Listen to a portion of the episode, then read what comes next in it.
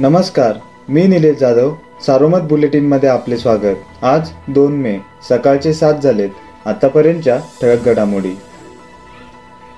नगर शहरात करोना संसर्ग झपाट्याने वाढत असल्याने प्रशासनाने कडक पाऊल उचलले असून सात दिवसांचा कडक लॉकडाऊन जाहीर केला आहे. यामध्ये वैद्यकीय सेवा सुरू राहणार असून दूध विक्री सकाळी सात ते अकरा पर्यंत चालू राहणार आहे. तसेच किराणा व भाजीपाला विक्री बंद राहणार आहे. शेतकऱ्यांनी नगर शहरामध्ये आपला शेतीमाल विक्रीस आणू नये अन्यथा मनपाच्या वतीने कायदेशीर कारवाई केली जाईल असा इशारा आयुक्त शंकर गोरे यांनी प्रसारमाध्यमांशी बोलताना दिला आहे. राज्यभरात कालपासून अठरा ते चौवेचाळीस वयोगटातील व्यक्तींना लसीकरण मोहीम सुरू करण्यात आली आहे.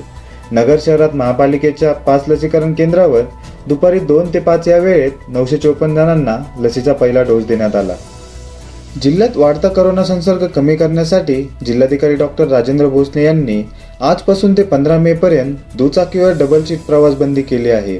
वैद्यक कामानिमित्त जिल्ह्यातील नागरिकांना दुचाकीवर डबल सीट प्रवास करता येईल तर अन्य व्यक्तींना दुचाकीवर एकट्याला प्रवास करावा लागणार आहे. संगमनेर तालुक्यातील चिंचोली गिरो शिवारात बंदराच्या डबक्यातील पाण्यात आजीवन नातीचा बुडून दुर्दैवी मृत्यू झाला. शुक्रवारी रोजी सायंकाळी पाच वाजेच्या सुमारास ही घटना उघडकीस आली. या घटनेने चिंचोली गिरोह पंचक्रोशीत हळहळ व्यक्त होत आहे. महामार्गावर वाहन चालकांना लुटमार करणाऱ्या टोळीतील सराईत गुन्हेगारास स्थानिक गुन्हे शाखेच्या पोलिसांनी नवनागापूर परिसरात अटक केली.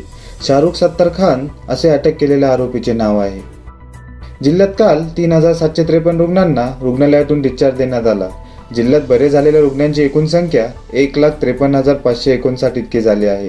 दरम्यान काल जिल्ह्याच्या रुग्णसंख्येत चार हजार दोनशे एकोणावीसने वाढ झाल्याने उपचार सुरू असणाऱ्या रुग्णांची संख्या तेवीस हजार सहाशे सत्तर इतकी झाली आहे. या होत्या ठळक घडामोडी सविस्तर बातम्यांसाठी वाचत राहा दैनिक सावरमत किंवा भेट द्या देशदूत डॉट कॉम या संकेतस्थळाला. धन्यवाद.